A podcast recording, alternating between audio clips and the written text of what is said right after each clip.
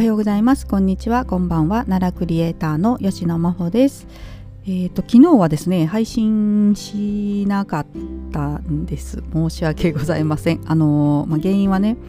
もう何もやる気が起きなかったというね、えー、そういうことなんですけど、まあ、人間生きてれば波があるということで昨日は本当にねあのまあ、日常のねやることはやるんですけどね洗濯とか掃除とかご飯作るとかそういうことはするんですけど、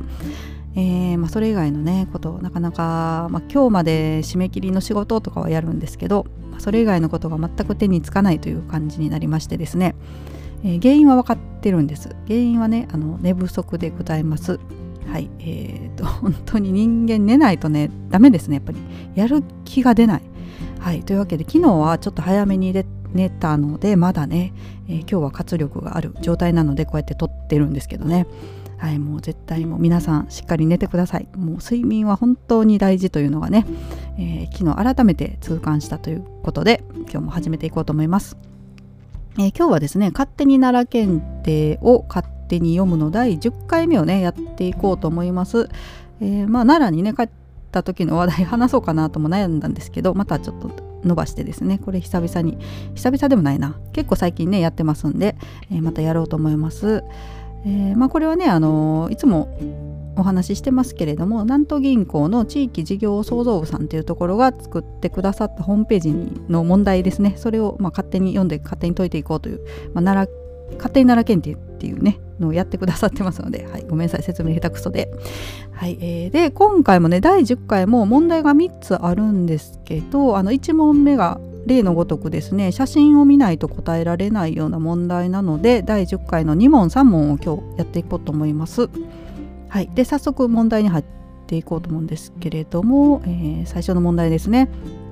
はい。えー、聖武天皇は治政の乱れからおよそ5年の間都や宮を次々と移し自身も転々としたことで知られています。さてそれでは現在は東大寺にある大仏様ルシャナ大仏造建の御のりは一体どこの都えー、かっこ宮に滞在中に出されたものでしょうか。はいといった問題ですね、えー、もう一回ちょっと後半だけ読みますね、えー、現在は東大寺にある大仏様。ルシャナ大仏造形の御事のりは一体どこの都に、えー、滞在中に出されたものでしょうか。はい都かっこ宮なのでね。はいえー、まあ宮で答える感じですかねこれね。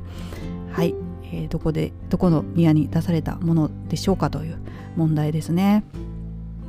はい。それでは正解です。え正解は信楽の宮です。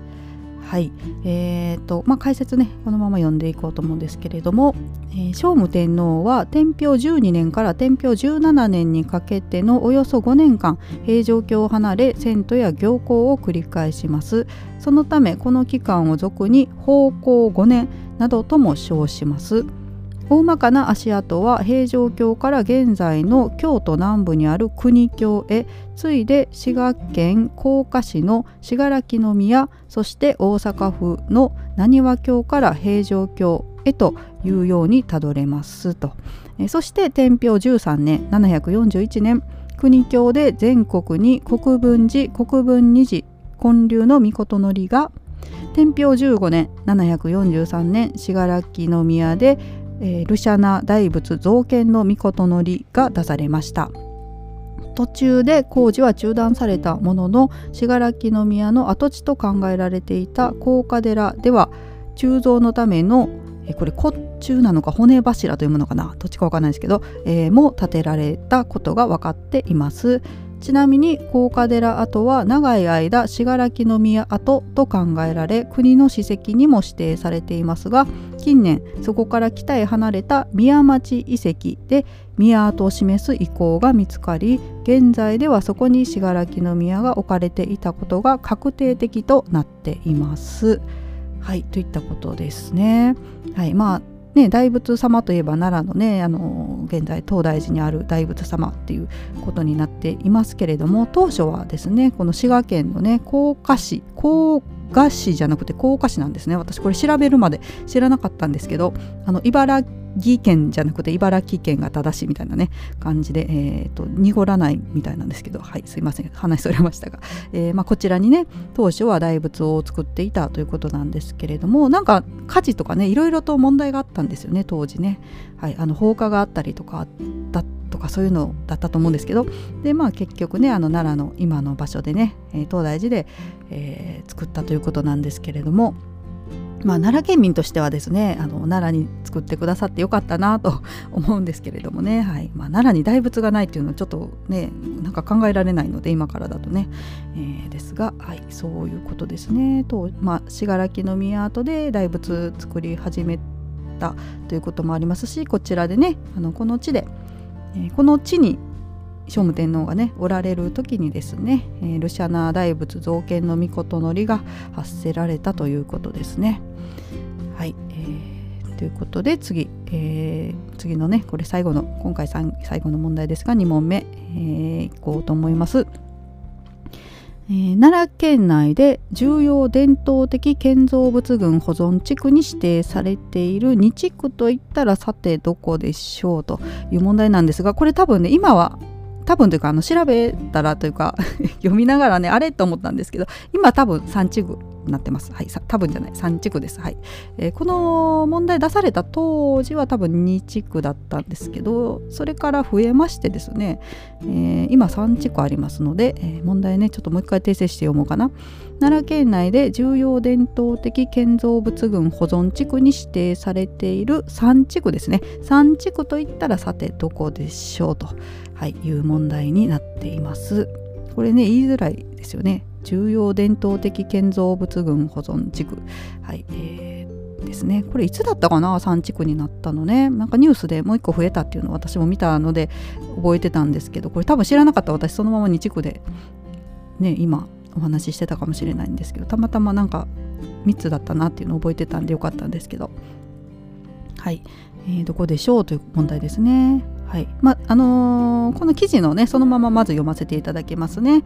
えー、あまあ、正解だけちゃんと言いましょうか。正解は橿原市今井町と宇田市大宇田区の松山地区とあとですね、あのー、五条市のね五条新町ですね。はい、この3つとなっています。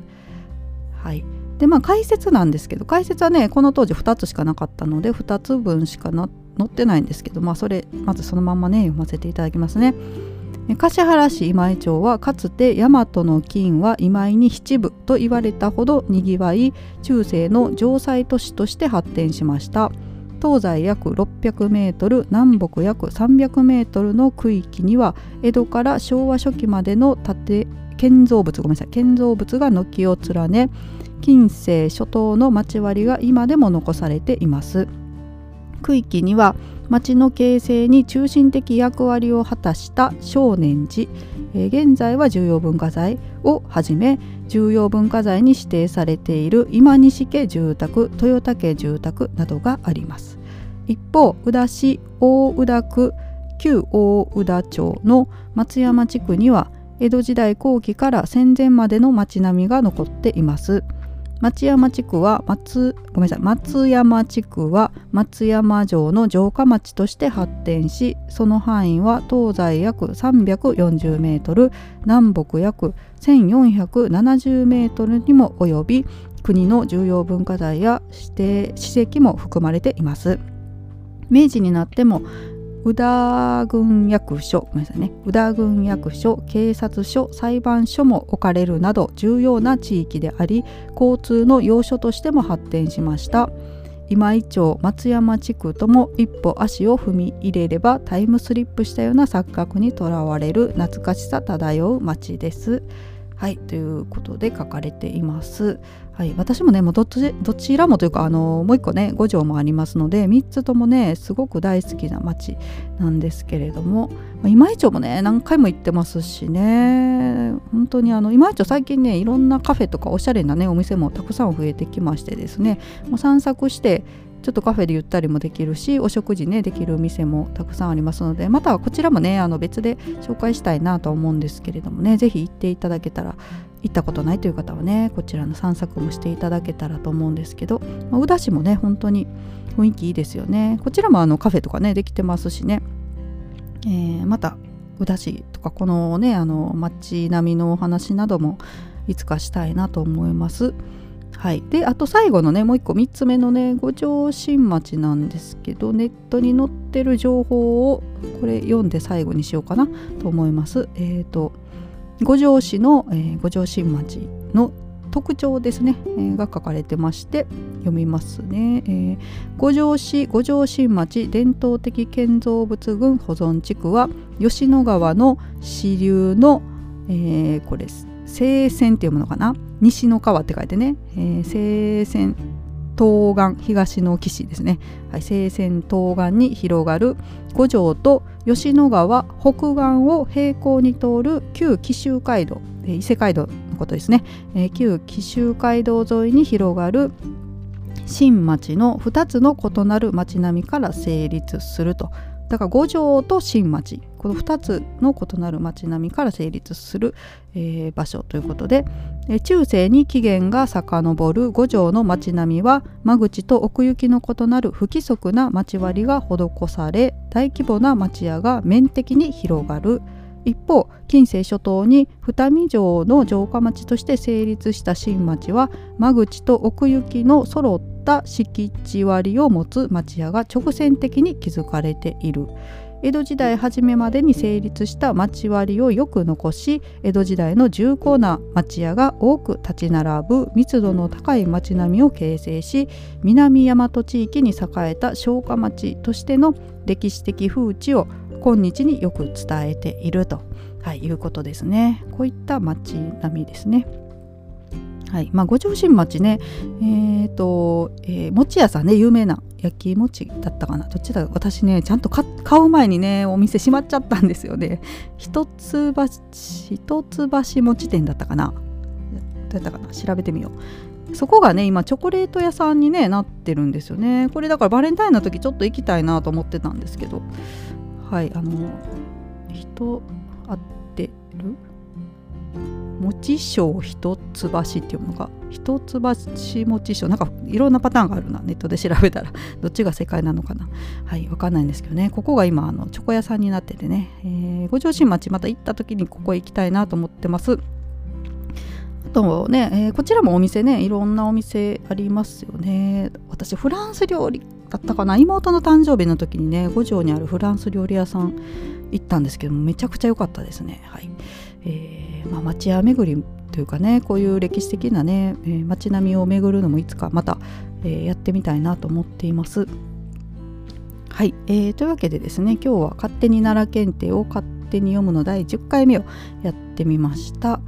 はい、えー、またしっかり寝てですねあのちゃんと配信できるようにしていきたいと思っておりますので、えー、今後ともどうかよろしくお願いします。それでは今日も最後まで聞いてくださいましてありがとうございました。またお会いしましょう。さようなら。